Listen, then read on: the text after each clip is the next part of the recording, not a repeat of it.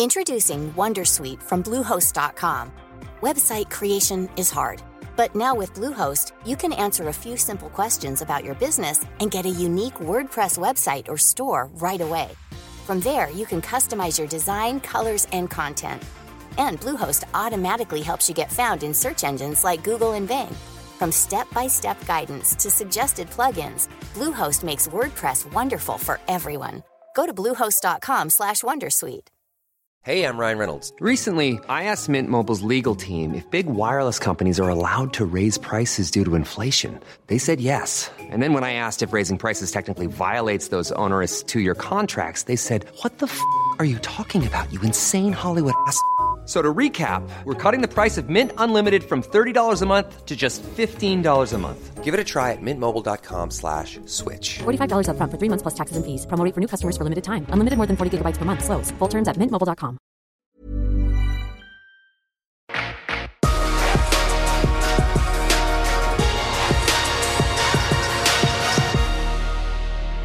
Hi there, X Prize fans. Etty Schechtman here, your host on the Future Positive podcast, a show from X Prize that aims to bring you the most future forward topics, covering everything from AI to avatars to climate change and more.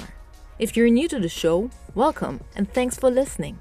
In each episode, you'll hear from top scientists, creators, entrepreneurs, innovators, and changemakers who are paving the way for innovation on this planet we call home. Today, we're talking about the future of mobility and how this future is electric, connected, autonomous, and shared. To achieve the self driving vision, an estimated 100 billion US dollars has been invested globally, and it was pitched as the biggest change in mobility since we stopped using horses. Yet, in the midst of the COVID 19 global pandemic, where is this autonomous driving future we were promised stands? This episode will be an open conversation between Michelle Avary, head of automotive and autonomous mobility at the World Economic Forum, Mary Missy Cummings, professor and director of Duke University's Humans and Autonomy Laboratory, and Bryn Balcombe, founder of RoboRace, as they discuss how COVID has altered our path to the future of mobility.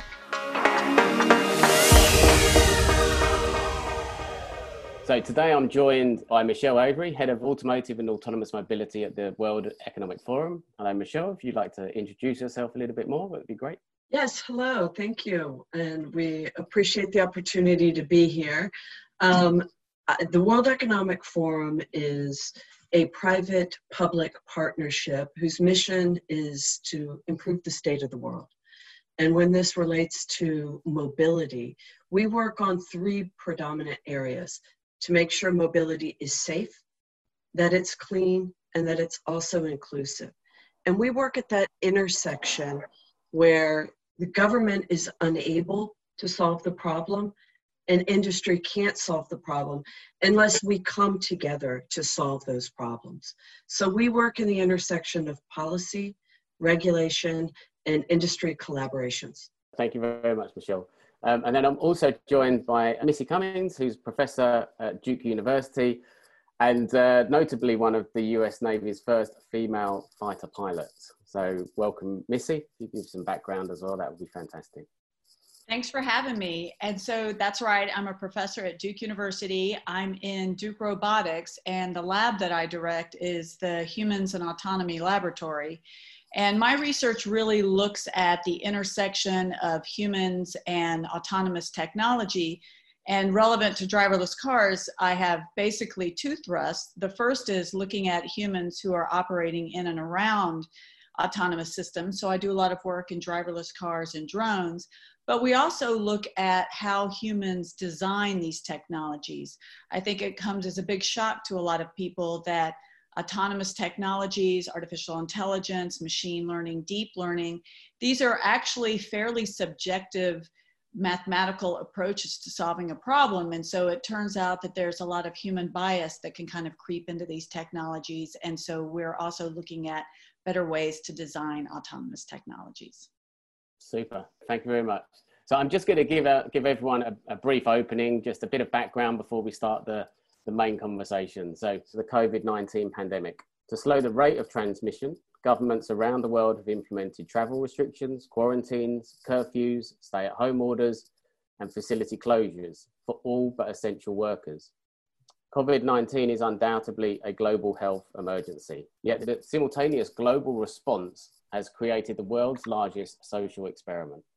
Research from the University College London showed that it takes between three weeks and eight months to change a habit, and on average, just two months.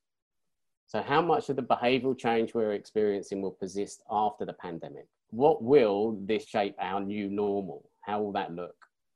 So coincidentally, in 2020 was positioned as a pivotal year to address global warming.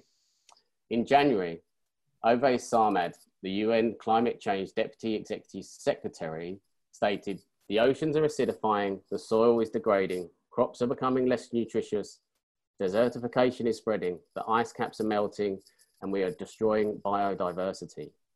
Climate change is not slowing down. We're not acting with enough urgency to address it. So in many ways, to me, it feels like Mother Nature has slapped us all around the face to take the necessary collective action. So COVID-19 is a tragedy for so many people. Yet it's also our greatest opportunity to refocus on what is truly essential for our future. So with that said, let's kick things off with some questions. So Michelle, Missy, um, 2020 was billed as prime time for the self-driving car industry. So where are the self-driving cars and trucks we were promised and why aren't they here? So Michelle, if you'd like to, to kick off, that would be great. Sure. Well, obviously here in the United States and in the San Francisco Bay Area where I'm located, most of the, uh, all of the self-driving vehicle pilots and testing has been stopped and we're honoring all the shelter in place orders in places like China, where we also have an office and we have um, people working there, they're back on the roads. And in fact, in China, we saw uh, many autonomous vehicles, particularly in the delivery logistics space, really stepping in to fill in that gap that we have on the transportation capacity. So we saw uh, many AVs providing non contact low and medium speed products, most notably JD.com, the Baidu Apollo, Neolix, and they were really addressing those transportation capacity constraints. Obviously, when you have road closures and lack of traffic, it made bringing these vehicles out in widespread or wider spread public usage a lot more palatable. Michelle, do you think it's it's regulation or technology that's kind of means that we haven't seen the dawn of autonomous vehicles for where we are now. Because the, the promise was that we would see these things on the road around 2020. Numbers varied, but it was around 2020. Well, I think it's three things. I think we need clarity on regulation globally, without a doubt, that's needed. But we also need technological validity as well as business model validity. One thing COVID 19 seems to be showing is there actually is a potentially very lucrative business model within this uh, logistics and delivery space for low and medium speed products. We'll see if the learning and the data that we're getting is uh, applicable when we start looking at higher speed, highly automated driving systems and how that looks. But we do need a clear path to market. We need regulation clarity as well as technical validity. Yeah, super. And, and Missy, from from your perspective, why would you say we haven't seen the dawn of self-driving cars or trucks at this moment in time? Well, I hate to be the nerd in the room, but there's actually a very specific reason why they haven't come to fruition, and that's really the problems with their perception systems. And so, what that means is how the cars see the world. Uh, most people believe that driverless cars need a combination of camera vision, LiDAR, radar. Um, you know, some manufacturers, notably Tesla, thinks that they can do it with just uh, camera vision and uh, radar. So, but even when you have, when you add LiDAR to the mix, there are just some limitations about when the sensors can see the world in the way that the world needs to be seen under many different conditions, rain, snow, for example. Uh, and so this is actually why the speed that we just heard about speed does matter. So at highway speeds the perception systems have to compute that much faster and take in that much more information. So that's why we're seeing cars on the highway. And this would also include things like platooning trucks have a much more difficult problem whereas slower speed vehicles slow speed delivery shuttles maybe some slow speed multi passenger transport is having an, a better time at perceiving the world. Uh, I want to just qualify that to say that while slow speed does help, it still hasn't resolved all the issues around fragility of perception systems. Yeah, okay. It's, and it's, it's, it's interesting because after you've solved perception, there's still a problem with prediction in terms of predicting the behavior of all the other road users. And I think that's, that's actually something that will be coming to the fore as we progress in the perception quality system. But Missy, one, one of the other things you, you, I was when I read your paper on artificial intelligence and the future of warfare, so you obviously still have some contacts in that domain, but you make a very interesting distinction between automated and autonomous, which kind of, kind of sits somewhat against what the SAE say. So it'd be interesting to to explore that a little bit. You know, what would you see as the difference between automated and autonomous? Yeah, so I, I, think it's an important distinction that applies across a lot of communities, not just driving.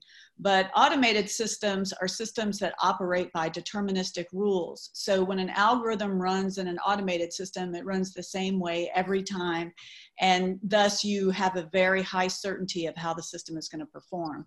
An autonomous system is making guesses about the world around it. And because of that, it embeds probabilistic reasoning algorithms. And it's these stochastic algorithms. That's a very fancy professor word. They um, uncertainty. But because yeah. of the high uncertainty, then that is why the systems, autonomous systems, are having to make the most reasonable guess under the circumstances that it can make. And so, understanding that some systems can be very successful being automated. So, robots in car manufacturing facilities, for example, yep. they're highly automated. They operate the same way every time, very precise, very repeatable.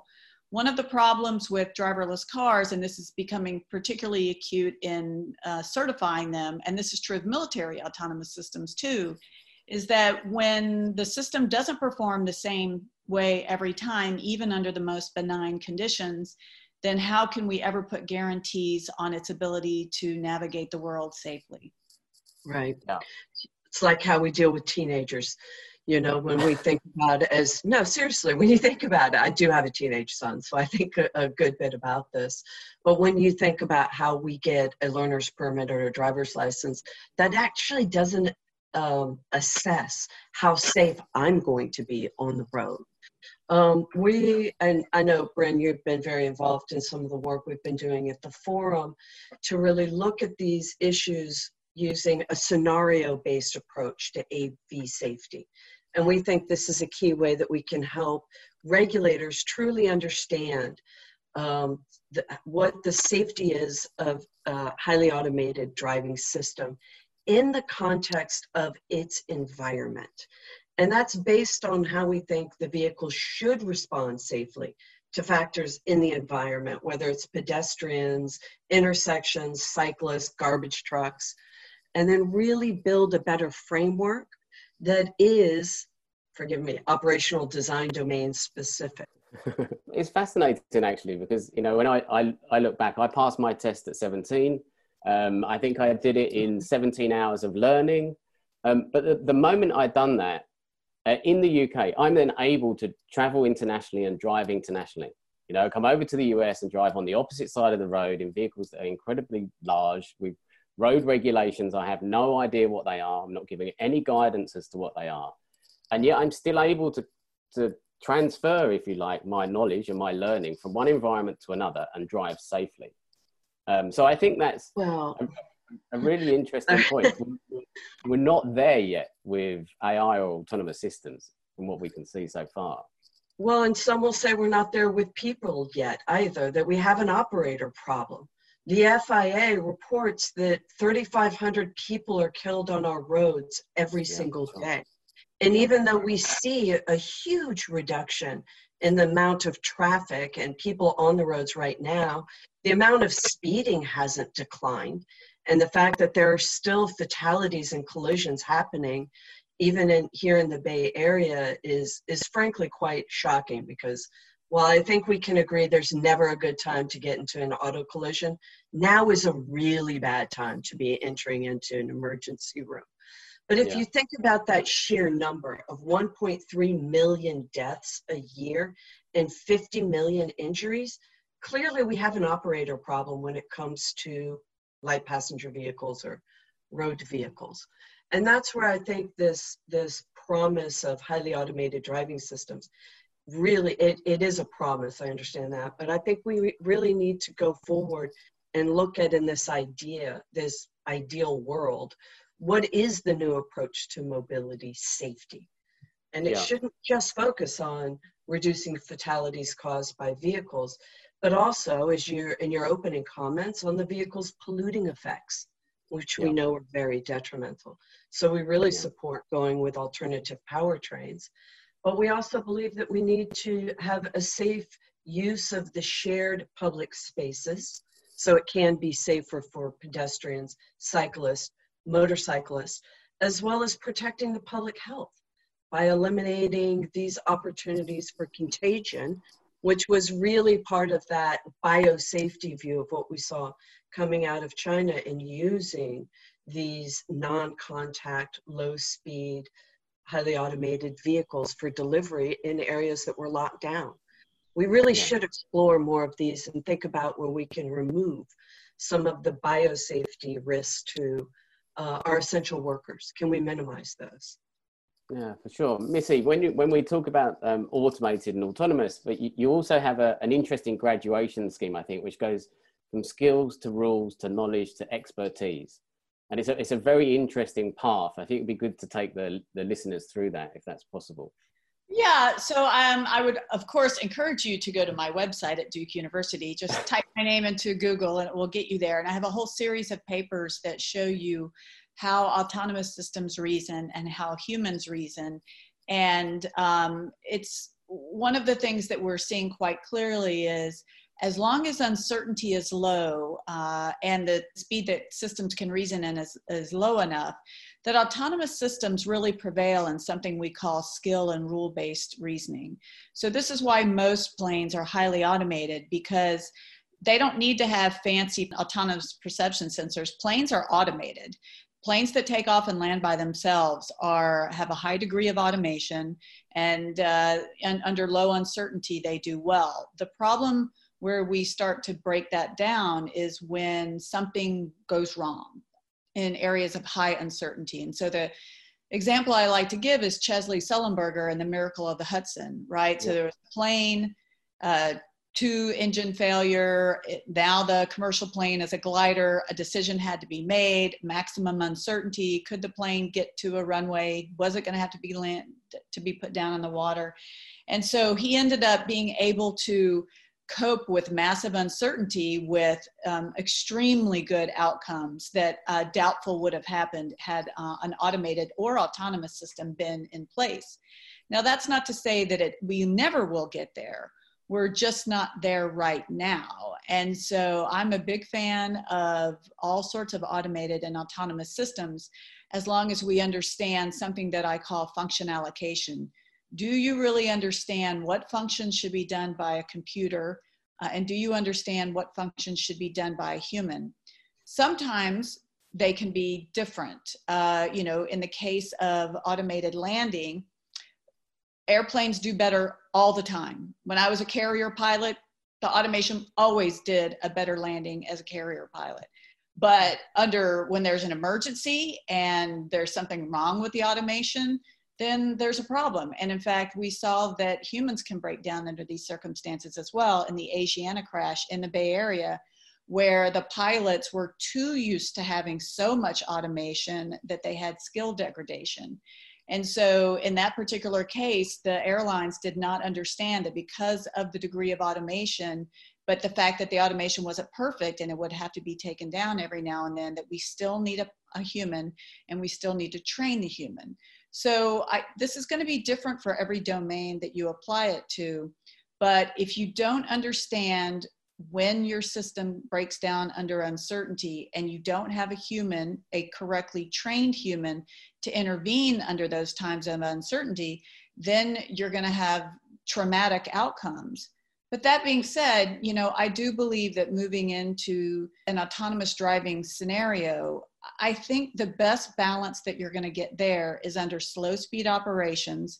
And in the short term, I think slow speed delivery of goods, whether it's groceries, for example, or medicine, I think that that is the driverless car domain that has the best chance of surviving. And I do mean that. I think that the COVID 19 um, scenario is going to really decimate the driverless car community. Just before this happened, Starsky, the automated freight company, went under.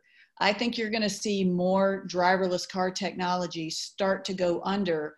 Those companies that survive will be the ones that figure out that the delivery slow speed operations is the right way to go in the near term. Yeah, no, I would, I would agree. It's interesting, Missy, the, the, the parallels. I think what we're we're learning is that autonomous and robotic systems uh, apply. It doesn't matter what the domain. So you were talking about airlines. It applies. Some of the same philosophies apply. So that over trust of current level two systems that we're seeing on the road is, is, is actually a big issue. It's a big safety issue. And when it comes to training, they're untrained operators. They're not given any guidance as to where or when these systems might fail. They're just given the executive order to say, you, are responsible. I'm sorry, but you are responsible. As the, you are the driver of this vehicle, we're assisting you. You are responsible. Now, correct. That that is really difficult to uh, then understand. But when is this system going to fail?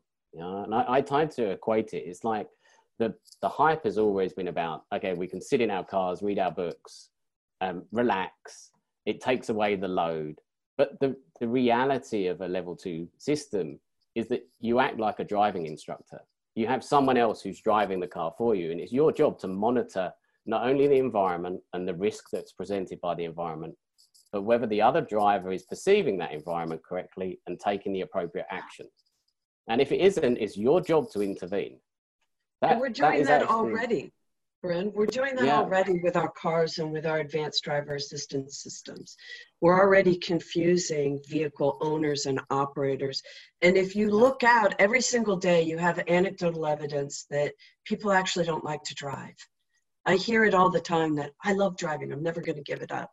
And I really challenge that because we see so many mm-hmm. people on the roads today doing anything other than actually effectively controlling that 3,000 pound vehicle that can and does kill people. We know this enough. So it's what can we do to help streamline ADAS systems, help really better train the operator. And I admit, I am the reason why we want highly automated driving systems. I'm terrible on the road. I drive very aggressively. I feel like I own the place. And I really feel that a lot of people are really terrible operators, even with ADAS systems as well, and that we can do something better.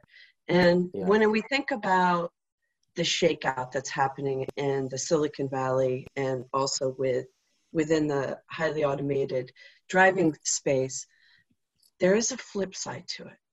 You know, there is still venture capital out there. They're still sitting on a lot of money and they need to allocate those monies or they're not even they don't even have a chance of getting any return on it. So there is still money in this industry. And it also means as as um, some of these companies start struggling that the cost to invest in these companies has just decreased so i'm actually hoping that as the shakeout happens, that those really great startups start rising to the top and maybe do get acquired or we do see some more consolidation happening at them.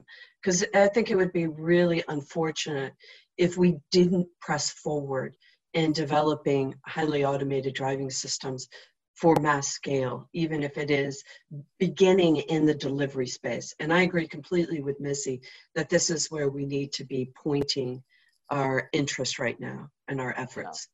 Missy, obviously, a lot of the self-driving car industry started with a DARPA challenge. So it started sort of in the military domain, and then has progressed into the, you know, the civil domain, if you like, the commercial domain. And I think you've made some interesting comments before about, as Michelle was mentioning, the cost of developing this technology and the price point for the talent, because the talent is so rare, having an impact on military development. So it'd be good to get your insights on that and how you see that changing. Yeah, so I think that that what has happened in the last 10 years is probably the strangest inversion of talent um, attraction that we've ever seen. The military did actually develop all this autonomous vehicle technology, and then uh, it jumped into the commercial sphere and totally skipped military development, which is normally what would happen.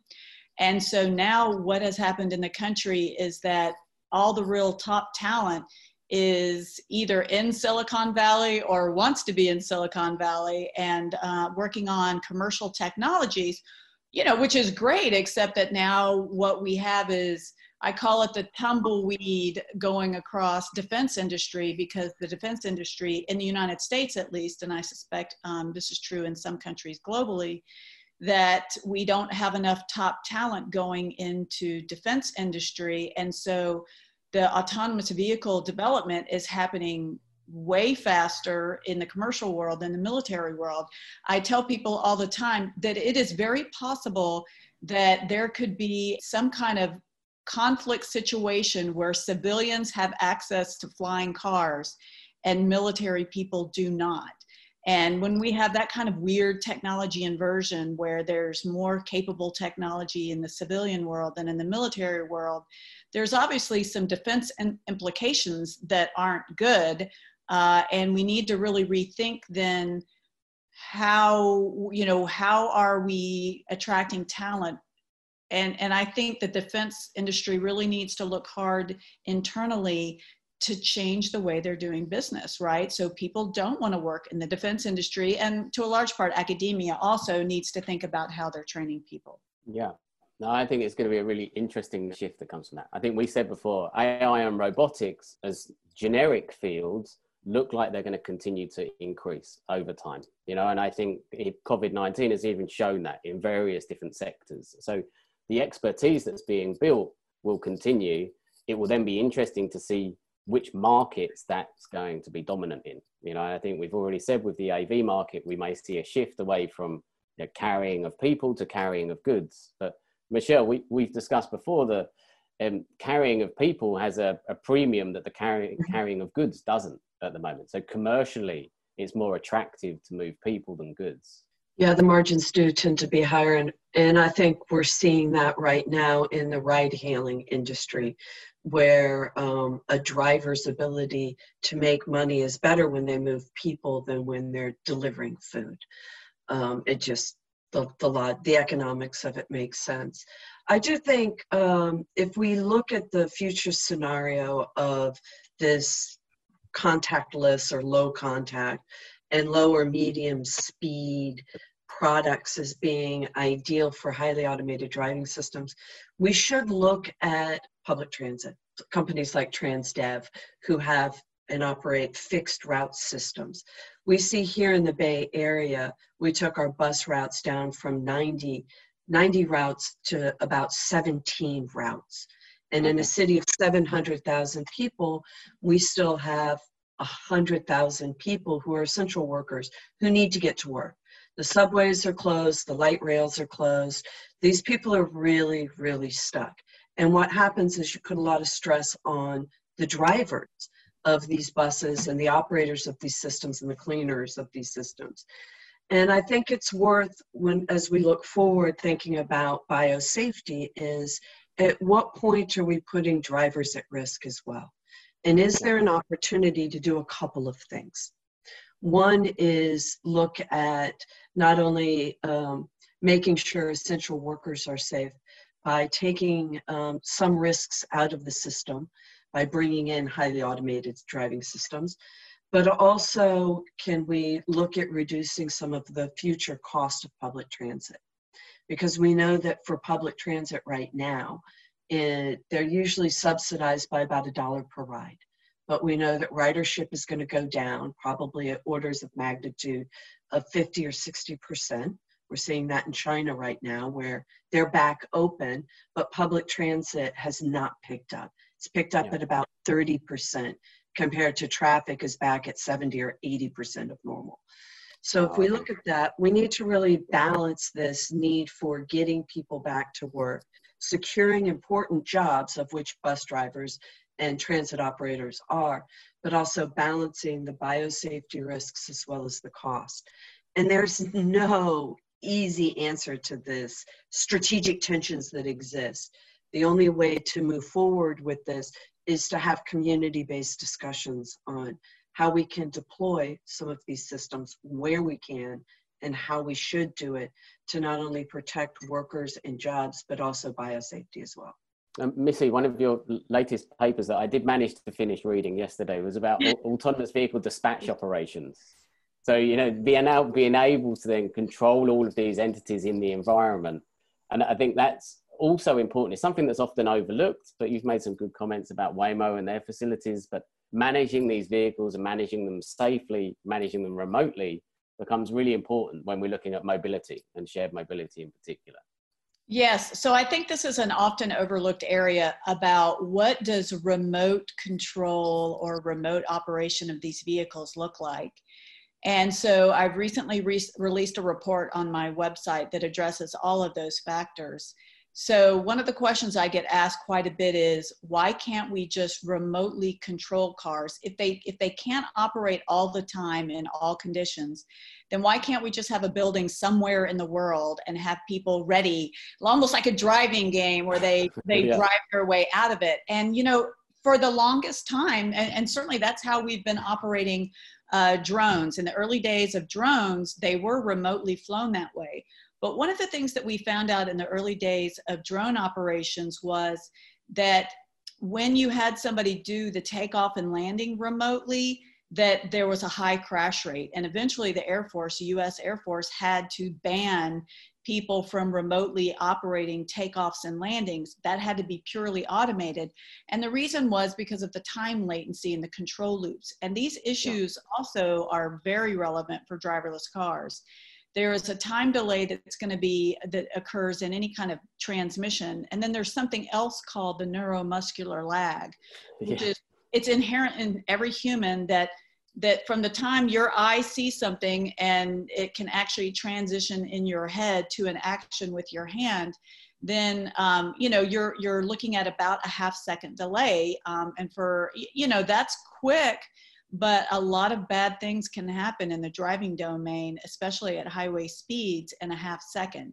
And so, if you're expecting a remote control driver who has to perceive the world with their half second neuromuscular lag and then the lag of the communications network both ways you're really just setting up the, situ- the situation for very very bad outcomes so yeah. uh, I say no, no, no, no remote operation driverless cars, unless for unless it's like very slow things like backing a car out of a ditch or something like that. But then there's a whole nother layer of things we have to think about. Uh, how are we going to put have these dispatch services? How many people do you need to supervise a fleet of cars? The reason Waymo had to shut down in the COVID 19 crisis, they had to shut down their purely driverless car fleet in, in Arizona. And people want to know why is that? If the cars are driving themselves, why do we need to shut that down? I would say, number one, there's a sanitation issue uh, inside the car. You, you know, if you're going to change out passengers, that's a nightmare for how do you guarantee cleanliness in a car. But it also turns out that there are so many people that are needed right now to supervise driverless cars inside these remote operation centers that you there were too many people inside the remote operation centers. And so this kind of mm-hmm. points to a larger problem that we have with autonomous systems that people don't often realize is that while some aspects of human tasking disappear, often it moves the responsibility of humans to some other place and in this case of driverless car remote supervision, um, at least with current technology, the remote operation centers are so populated that it's not clear yet that we've reached a point where the business model really makes sense. We've seen this in telematics for 20 years that we've we've had connected vehicles that can respond in the envision in the event of an airbag deployment. You've got um, automatic airbag notification where you have emergency personnel come on and help um, people find out where the vehicle is and the safety of, of the occupants and then deliver emergency services to them. So we're really very, very familiar with what it takes to using cellular systems and GPS systems to monitor vehicles remotely and in some instances control them remotely and there are limitations to it and as we look at highly automated driving systems, particularly in a fleet environment, there's no doubt that remote monitoring is going to be necessary for this, not just for dealing with the cleanliness factor, but also dealing with occupant safety. If you look at public transit systems right now, a place like New York City, probably a, a third or so of the police force is dedicated to policing transit systems. Because we know that if we expand our definition of safety from let's not just run over people or hit things, let's not just worry about biosafety, but you actually do have to worry about your physical safety when you're unfortunately with other people because assaults, murders, these things happen. They happen to DD drivers, they happen in these systems as well. So there will still need to be this idea of monitoring when it comes to operations, I think there are some um, scenarios where it can be possible to help um, remotely move a vehicle in these low speed situations, but not fully operational as you would as you would if it was me. Missy, and you, you said before there, there are almost two types of remote operations. So you have the sort of steering wheel throttle brake, you know, you, you remove those and you're trying to do real time comms, but there's also sort of more goal directed ways of controlling these vehicles remotely, which may have some safety benefits or some other um, ben, yeah some other benefits actually in terms of latencies. Yes, right. So I'm going to put my nerd hat on again. Um, there's a difference between rate control, remote control, and goal based um, yeah. remote control. And indeed, almost every in every system I've ever been in, it's never a good idea to give anyone rate control remotely because of those time latencies that we're talking about. So if we took out the rate control from drone pilots, how do they operate now? Well, they actually just put waypoints into the system and tell the aircraft where to go, and then the aircraft locally figures out where to go. So that is going to be the key to the future of fleets of um, automated vehicles, is that they can be commanded with goals and then locally the cars can figure out where they need to go to execute the goals. So there are some distinct advantages that we will be able to when we have fleets of cars that we can command in this way even at low um, market penetration rates there could be some very profound impacts. One of the problems that we have in north carolina for example are hurricanes and when a yeah. hurricane is coming towards the coast, we have to reverse um, all the lanes. So all, you know, uh, six lanes on an interstate will be reversed from uh, two-way to one-way out traffic. And if you have remote vehicles that you can command by uh, to goals to say basically either turn around or just don't ever go east, always go west, then you can actually get evacuations to be much safer, much more efficient, much less congested. And so the idea of the commanding fleets of vehicles in emergencies, or you can even imagine after a big game, any kind of sports game, that cars could help influence traffic, even with low market penetration rates. And, and there have been a lot of simulations that can show some real advantages.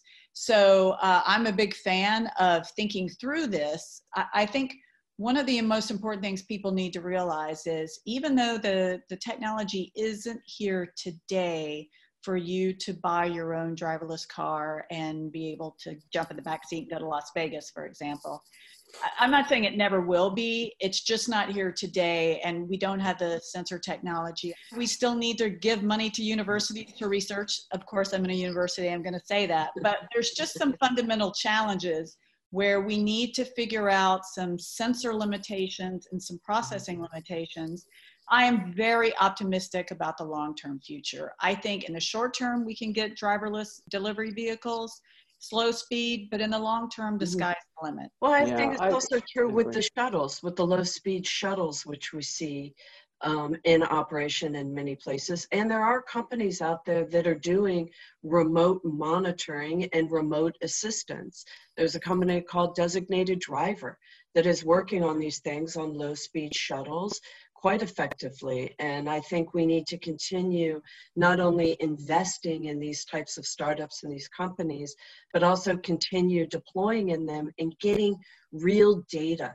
So once we get out of these low speed, highly constrained, um, geofenced situations, we can grow into these broader, higher speed movement of people more completely. I find it uh, fascinating actually. Back in the in the UK, there used to be a speed limit when the when the automobile first came out, when people didn't trust it over the horse. It was about uh, 20 miles an hour, and, and 20 miles an hour now seems to be the number that we're all heading back towards because actually there's less chance of a fatal collision at 20 miles an hour.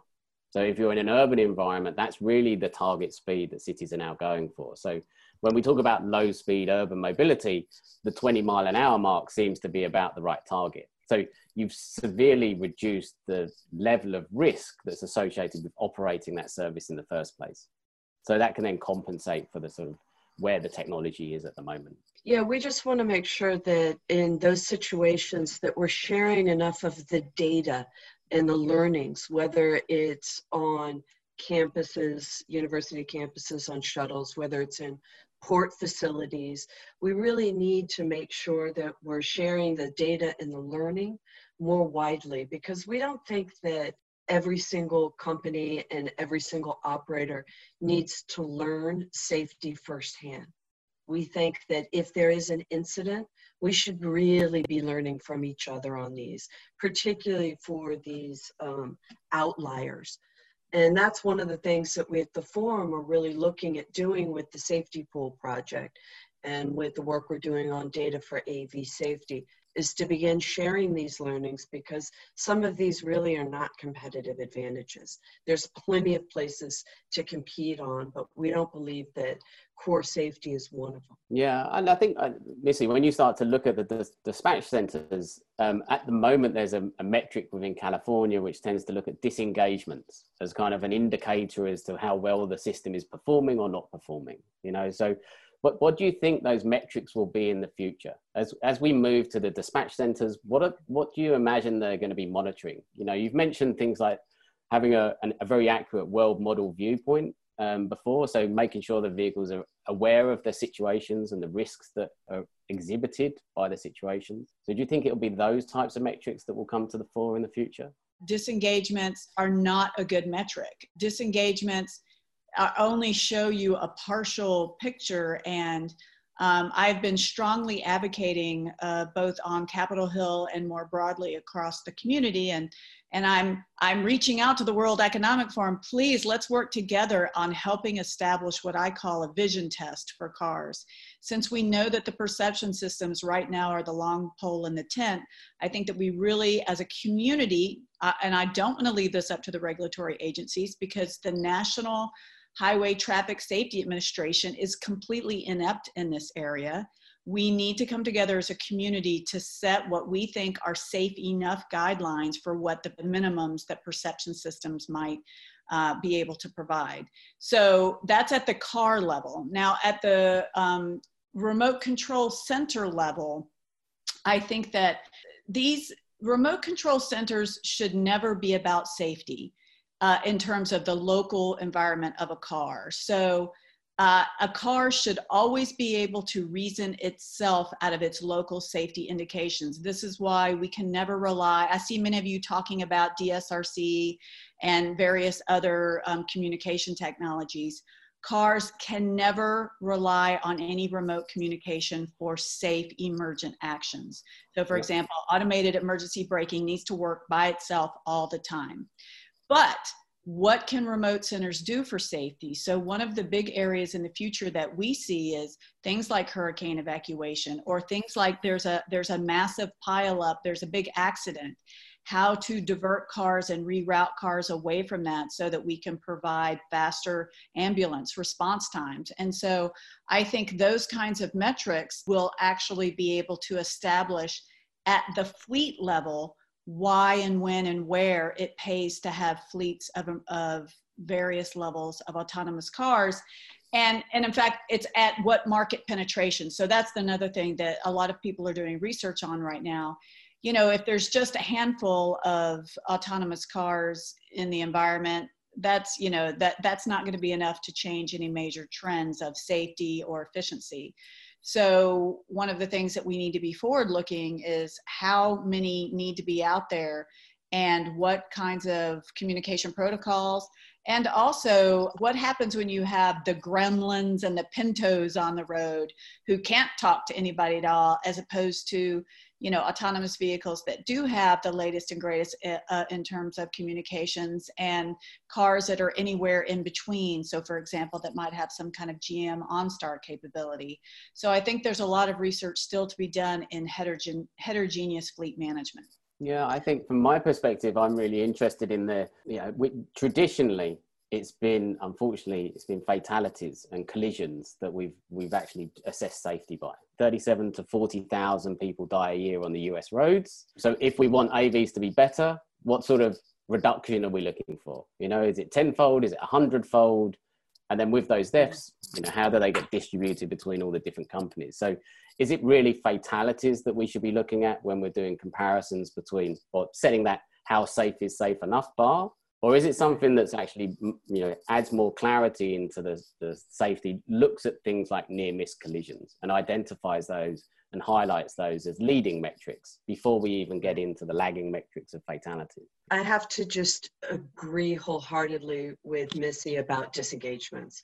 We at the forum have been talking a lot about that and we do speak with regulators as well not just um, NHTSA but also all over the world we work with a lot of different governments on this topic. And we agree that it does need to be a partnership. And the regulators are also saying that it needs to be a partnership. And they really do want to engage with the private sector to help figure out what is the right term to be measuring these. If it isn't in disengagements, what are those metrics? And that's part of what we're doing with data for AV safety and some of our other work is to figure out what that metric should be. But when it comes to, to definitions of safety, as I stated before, we do need to broaden that definition that includes not just reducing fatalities, but also looking at um, how we use shared space safely. So we're really advocating for a much broader definition of safety.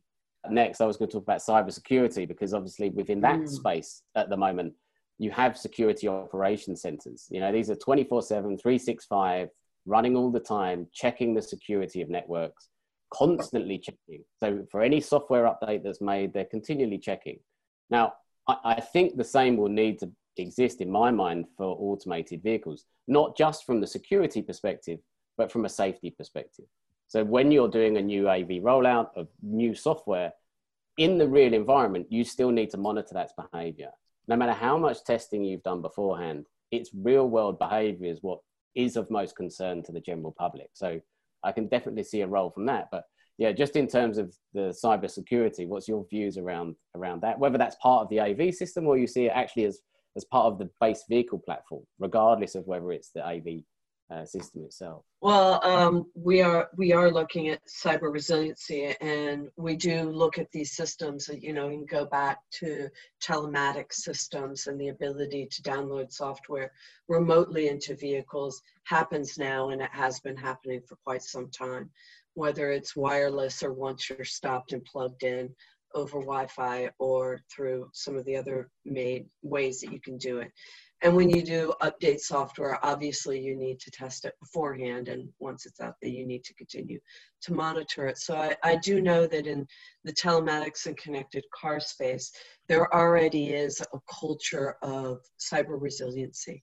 And that's not going to change once we move to highly automated driving systems at all. Can these systems be improved? Yeah, of course they can all be improved? And do they is it something that we need to keep a lookout on? Without a doubt. And that's also something where we see things like the auto ISAC needs to really look at going global and also needs to begin looking at some of these other systems. And so that's an area of cyber resiliency that we've had on our plate of things to do at the World Economic Forum and are planning to go forward with this summer um, probably beginning with helping municipalities look at how they can begin managing or really examining and considering cyber resiliency when they think about some of these fleets operating in their local domains. Um, that's probably the first place we'll begin looking at it. Although we do at the forum have a platform for cybersecurity that is um, working in this space with um, software as well for downloading into the vehicles. And Missy, obviously that's a it's a it's a problem that doesn't just exist for autonomous vehicles. It's AI and robotics in general. You know, if you're yeah. going to start influencing decisions of these systems which impact people's lives potentially in a fatal manner, then cybersecurity becomes a huge risk in in all of those environments, whether that's healthcare or medical. And yes, I would say one of the biggest concerning areas I have seen in my own personal experiences as an academic is the growth of adversarial machine learning. So this is still very much inside the academic space, but what what we're doing in academia right now will eventually end up in some Russian hackers tool set very quickly, and that is the ability to trick any kind of system using machine learning, um, especially computer vision, with a set of algorithms uh, that basically can target vulnerabilities inside machine learning systems. And so this goes back to the inability of humans to see their own biases in the development of these algorithms. But um, if you haven't seen the uh, video on YouTube of a Tesla being tricked into going from 35 miles an hour mm-hmm. to 85 miles an hour with a piece of tape on the 35 mile per hour sign, it's really worth seeing because that is the very best um, illustration of what the problem is and but but it applies in other areas too the idea of face recognition some of the best twitter pictures memes that i've seen late lately are when makeup artists will put eyes on different parts of their faces. Oh, yeah, yeah, yeah. So if you will paint eyes in a weird place on your face, that will be enough to throw off a face recognition system. And this kind of points to it points to a more broader hubris that I see in a lot of organizations, government, regular industry. It is the hubris that we want to buy the thing. And if we buy the thing, and the thing can be a face recognition system or it can be a car, but we want to believe that the buying of the thing will solve all of our problems. And so mm-hmm. I think that we are living in a time where we put so much faith in technology will solve our problems um, that we forget that, well, you know, technology, especially if you're going to start using technology that is really not mature, it's just really important to remember that I am like everyone else. I want what I want now, and I'd like to have my solutions now. But unfortunately, there are some things that we should not have now. And I tell people the, the yardstick is if I'm still being surprised as an academic, if people are writing papers that are blowing me away about deep learning and the fragility and the brittleness of deep learning, mm, we may not be ready to, to market those technologies whole hog across a number of industries. And so that's why I'm a real fan of the testing and evaluation because of the autonomous nature and the stochastic nature of these technologies. Normal, the regular way that we used to test technologies does not hold up anymore. So we need to find mm-hmm. new ways to test and validate technologies, which is why I think we should all come together out in Silicon Valley and find a way to do this. Well, that's also at the heart of the World Economic Forum is, is exactly that, is looking at what are those important regulatory or global architectures that we need to coordinate and share. So if you think about cyber resiliency and if you think about um, uh, the automotive ISAC, and we know that in the financial industry, there's a lot of sharing of best practices that happen. And then you look at something like ICAO within the aviation industry, and you bring those together. We really do need to be forming international, global, cooperative structures that allow for the private sector as well as governments to really begin sharing because it isn't going to be a one and done in this. It isn't going to be just create a product and deliver it. It's going to take creating more collaborations globally to really manage, roll out, and solve a lot of these. So that's a, a huge part of what we're doing at the forum is really hoping to dare I say, increase globalization these days? Yeah, I think it's essential, Michelle. So I, I, I do a lot of work, obviously, through the ITU, uh, especially with the UNECE forums. You know, the sort of global harmonization forums, whether it's for safety or for vehicle standards. So WP1, WP29. And obviously, automated driving is a, a key focus within both of those forums. They have separate work streams looking at that. And, and really being able to say, okay, look, our focus at the moment tends to be on very narrow ODDs. That's where we are at the moment. But what does that look like globally? You know, will we ever get to a point where you can run a test on a vehicle uh, in one country and then, as the convention allows, be able to export that product to another environment and it be used safely within that environment? And I, think there's a there's a long journey between those two things. What I also see within that forum, and I, picking up on some regulatory comments that were made, is, is there's a there's a bit of a difference actually, and there's still a bit of discussion as to whether the vehicle drives itself or software drives the vehicle. And I, and I think Missy, it'll be interesting to get your perspective on that because the, the human driver, we can get into various different vehicles. We're, we're the same intelligent being.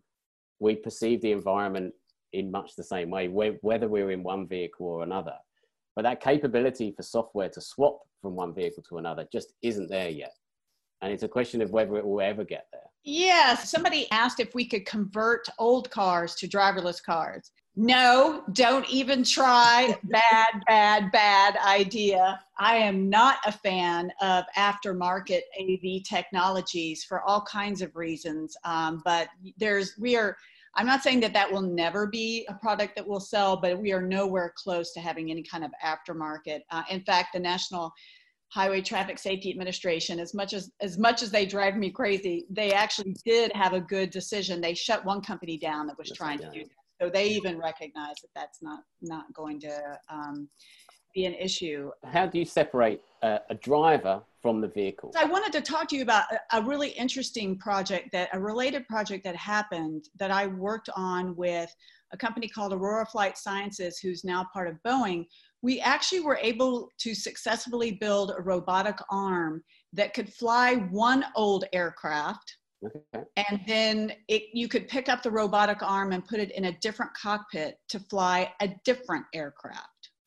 And so that's that same idea like, can we make a robot generalize across different vehicle types, for example?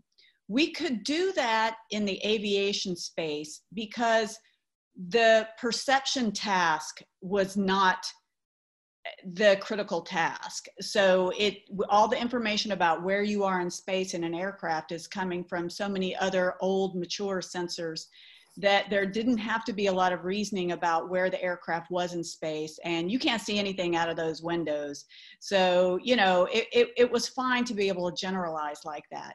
But again, you know, why can't we make software that ports easily from one um, vehicle to another?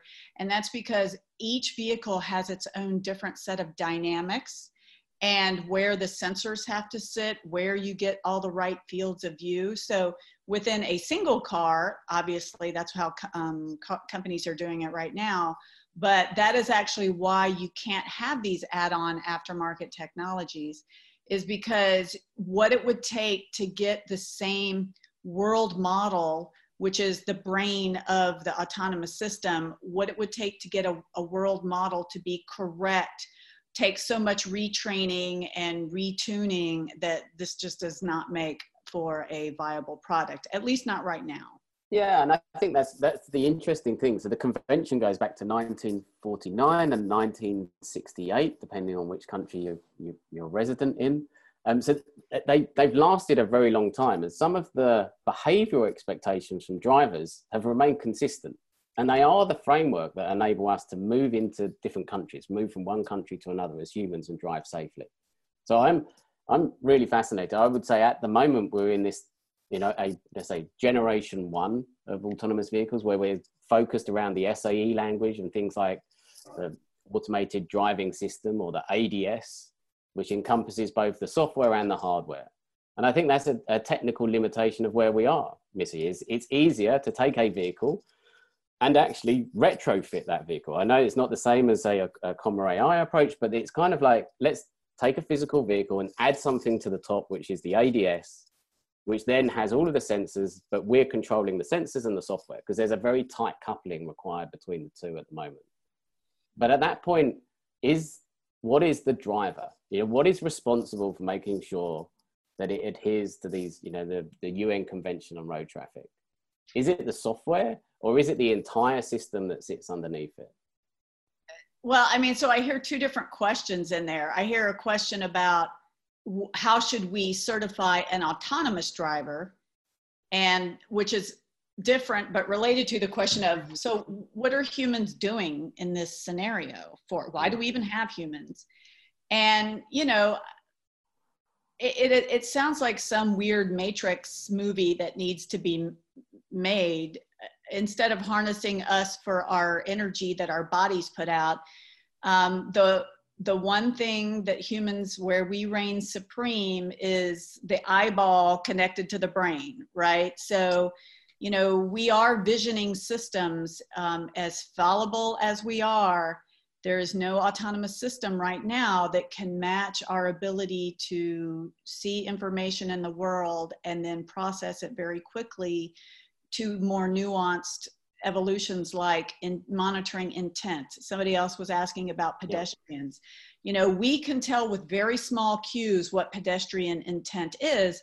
We do that not because, not just because we see it, but because we've had so much experience. Like, for example, driving around a campus where students will come out of nowhere with a skateboard, right? So I know to expect that because I have the experience. And this is where that knowledge and judgment under uncertainty really comes to bear.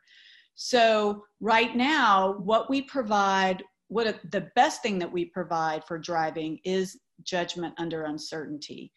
Uh, Just as you know, we've heard before. Look, if we could get automated emergency braking, I, I, I'm just askance that this is not mandated on every vehicle in every country at all times. This should just be a core technology because we are definitely distracted and we rear end people all the time because we're not paying attention. And we know 100% that that technology will nearly eviscerate that problem. Uh, but other than that you know right now humans we still need judgment under uncertainty. And i don't care how many sensors that you mount on the car. There is i know that there's a move afoot right now to make the roof rack of sensors that you can sell and put on any different car, it's still not going to replicate judgment under uncertainty. I don't care if you have 20 LIDARs on a car. I don't care if you have the best roof rack sensor on the car. That you are not going to solve this problem by putting more sensors on a car because until we figure out how to at least replicate in part judgment under uncertainty, all the sensors in the world are not going to solve that problem. Yeah, I like to say as well. Before before I was 17 and passed my test, I'd I'd been a passenger in cars all my life. I'd been a pedestrian. I'd been a cyclist. I've you know been on a skateboard next to the road. So all of the things in the environment that an autonomous vehicle has to deal with, I've experienced that firsthand. So when I get into the vehicle, it's I have all of that world knowledge that I'm bringing with me. And I, I think that can be incredibly valuable for your understanding of how the world works that's around you. And at the moment, we're just, you know, let's say training these vehicles, but the way that we're training them isn't the same experiences that we've had on the road. So there's a very big difference between the way humans are learning, as we've learned all the way through our lives, and how autonomous vehicles are learning. And I think that's where the different business models and the different use cases as to where we apply highly automated driving systems is going to come into bear. I mean, the, the, if we think about this technology as being deployed in fleets, initially low speed fleets that are delivering goods, and then we move it into shuttles that are fixed routes or uh, in a known lanes and places, we can begin adapting and bringing these out. But the idea of dropping this technology on a lot of light passenger vehicles and then selling them in mass as we do currently with vehicles doesn't make any sense. It doesn't make any sense from an economic perspective or from even maintaining the machine. I do believe that in the near future, we're going to continue seeing these technologies deployed in a fleet operator environment, which is a fundamental shift in the way that light passenger vehicles are bought, sold, operated, and the economics of it are completely different. And as we begin to learn, then we can begin rolling these out in different ways. But I do believe also with Missy in the importance of ADAS systems and getting more and more of these advanced safety systems out there. And to that point, I think we need a lot more coordination and, quite frankly, a lot more education on our drivers as to how to use these advanced driver assistance systems that are available now because they can be quite confusing. They can be inappropriately named, which people have different expectations for how they operate or don't operate. So we need to use our words very specifically and in a unified manner around these systems. But I don't think there's um, any doubt that at, we have an operator problem when it comes to drivers, and that's us. And we need to do a lot better job training us how to drive these vehicles and to communicate better. Yeah, I think I think what's been fascinating as we've gone into the, the COVID nineteen pandemic is is really everybody stay at home. So we've actually stopped traveling, and we've seen like a number of benefits in terms of let's say road fatalities, but also with the environment because we've stopped traveling. So it, it opens up the question now of why are we traveling, not just how are we traveling. And I think when we start to look at electric, connected, autonomous, shared, they're all about how we travel. They don't actually address the issue of why are we traveling in the first place you know?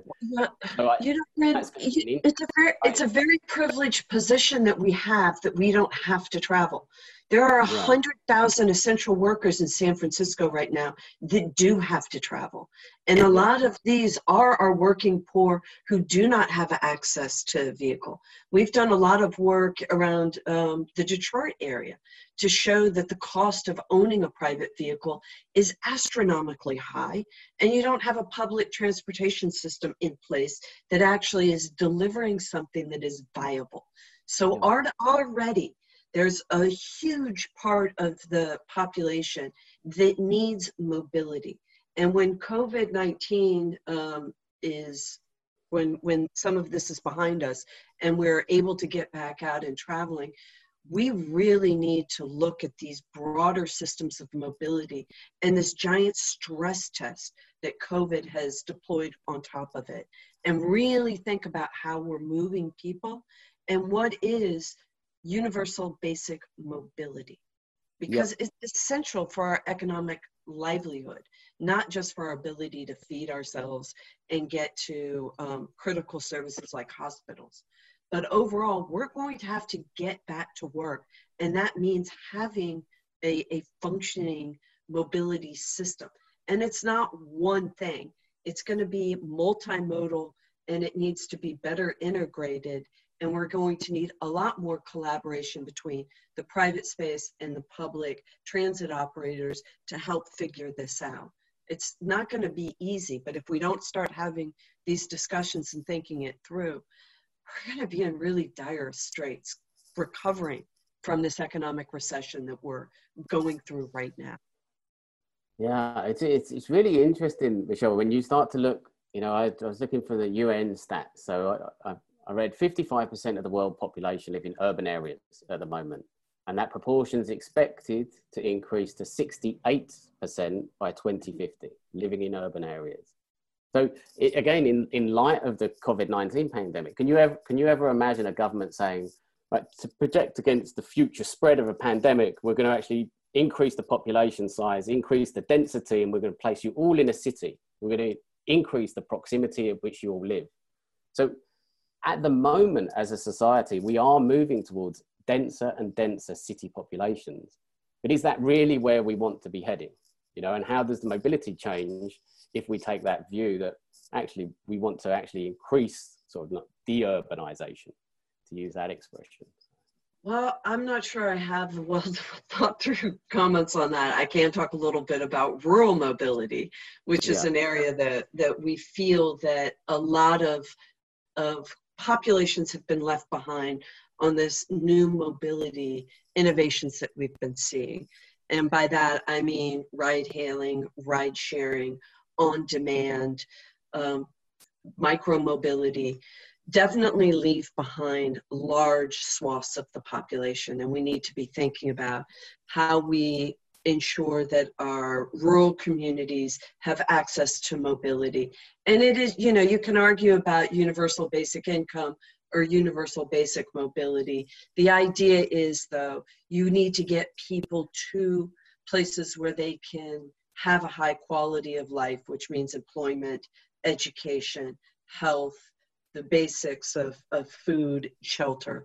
So you do need people to be able to move. That includes rural populations, that includes the elderly, the disabled, and that also need, means looking at the different ways in which different segments of our community need to move. Obviously, women have different commute patterns than men typically do. And we need to be really thinking about this, getting at the true data as to how people need to move, and then applying the technological solutions to help deliver that, whether that mobility on demand, whether that's adding in layers of highly automated driving systems to bring down the cost, hopefully one day, while increasing the quality of the service. Those are the types of things we need to be doing now. One of the, the things that came up, I think, was again looking at mobility platforms in the future. And there were some you know innovative concepts that have been presented at ces like toyota's e-palette or the mercedes vision urbanetic. Um, these are sort of platforms where you have a skateboard and then the actual pod that sits on the top can be anything from a goods delivery vehicle to a passenger carrying vehicle. Do you think we're going to see more of that type of future of mobility where we have some flexibility between the you know the underlying chassis and then the thing that it carries and that that would be of benefit in future pandemics being able to swap out these um, the bodies on the top for different purposes to meet the current need. You know at the moment the needs are very different than they were before covid so. You think that's so I, I would go back i would say to everyone if you want to go into to the autonomous tech space right now what it where would i recommend you go? I would recommend you go into delivery uh, there's a company out in the Bay Area, Nuro. I know them very well. I'm a big fan of theirs. But in, in the spirit of conflict of interest disclosure, I have former students that are there, right? So, of course, I know it better. But there are many other companies who are trying to come into this delivery space uh, at CES, the Consumer Electronics Show. I love the vehicle that could be a delivery, and then you could pop put another pod on it, and then it's passenger carrying. And so I do think that those are going to be in the short term the most successful industries that actually get products to market sooner than the broad, just general driverless car industry. Yeah, Michelle, your views on sort of adaptive mobility platforms and how they might play a role in the future? Oh, I love it. Are you kidding? I think it's I think it's really brilliant. And as long as we make sure that we're looking at cleaner powertrains to go along with it, I think that's really essential.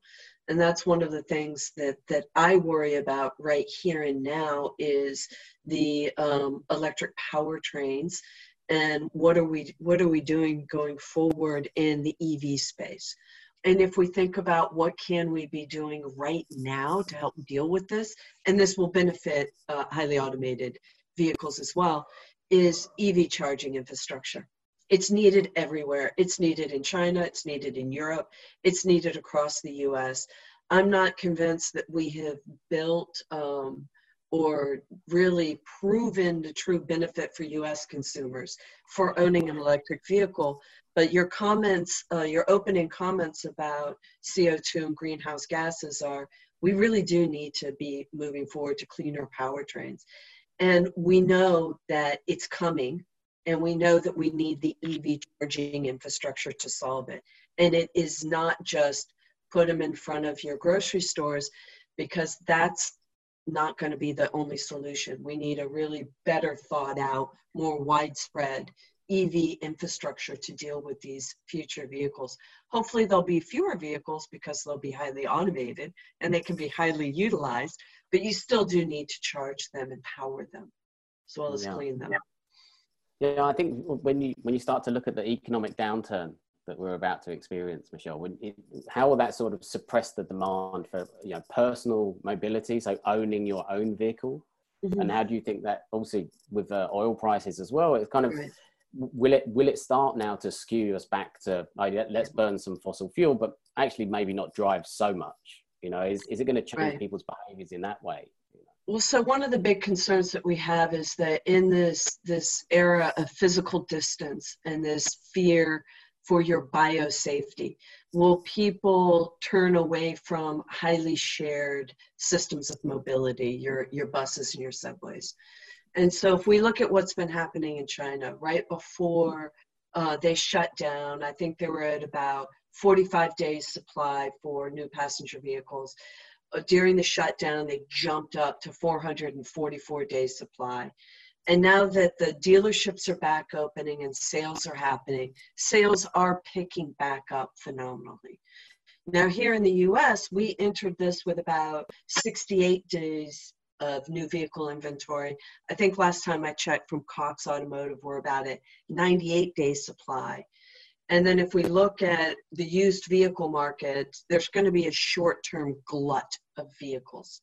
So actually, the price of vehicles are going to come down, and you're going to have very, very favorable financing terms for this, which means if your disposable income is capped but you still have some confidence that you're going to be employed, you might choose to spend some of those precious dollars to buy a new vehicle, which will guarantee that you can get to where you need to go and, and safely, at least from a biosafety perspective, especially if we see public transit being, uh, services being diminished. Now, what we don't want to happen is a lot of people jumping in their cars and driving a lot more. That's not only bad for the environment, but it's also bad for safety. Go back to my numbers of 3,500 people dying on our roads every day. We don't want more of that. So we need to figure out what that solution is. So we'll see. It's, I mean, buying of passenger vehicles is positively correlated to consumer confidence, which is positively correlated to your disposable income. So we'll see what happens in in the mid or longer term. It's a it's a fascinating time, Missy. What's your what's your views then on in terms of transportation in the future? How would you like to see it evolve? What do you think we need to be moving towards? Is it still electric, connected, autonomous, and shared? Is that still the vision that we're all aiming for, the North Star? so my specialty is in the area of autonomy. Um, I personally would love to see more electric cars. I totally agree with Michelle that it's nice to think about the electric vehicle, but until we have a larger, more supportive infrastructure, you know, I live in rural America. You know, it's very hard to have EVs here uh, as a practical matter just because of the lack of charging stations. So I would love to, but it's just not going to happen in my life because I just couldn't get around. So yes, I, I, think electric. I would like it to be the future. Now, whether it is, um, that's that's above my pay grade. The connected situation is a little trickier. I am all for better networks of connectivity. Certainly, the COVID um, crisis has taught me just how much more bandwidth I need and my students need. I I also have a teenager, and when she's having her online classes and I'm having my online seminar, uh, that's a problem, right? So we definitely need better infrastructure in that way. Uh, but one of the things that I worry about in terms of the connectivity of driverless cars is that people will often have that wrong interpretation that you must have, you know, that somehow the car is doing some kind of control over some kind of connected network, and and that absolutely should never be the case. And so I worry that sometimes either resources get directed or people's misunderstanding causes problems in the development of the core safety technologies. Fundamentally, connected networks for driverless cars are a nice to have technology. They can help with efficiency. They can help with those remote supervision issues. They can provide better feedback. They can provide for a better experience. And so I'm all for that but before we put the you know the cart before the horse i want to make sure that we get those core safety technologies addressed i hear missy loud and clear on the the issues of evs we are also i try to be powertrain neutral. I'm a big fan of, of hydrogen hybrid as well as electric. I just want it to be cleaner. Yeah okay super. So everyone thank you very much for joining. Uh, Michelle, Missy, thanks for your insights today. It's been uh, really interesting for me. Welcome back, everyone, and thanks for listening. If you like what you heard today, please remember to subscribe, rate, and leave a review on Apple, Spotify, or wherever you get your pods. This helps us grow our podcast and bring you even more great guests. Catch us next week for a brand new episode. Until next time, this has been the Future Positive Podcast.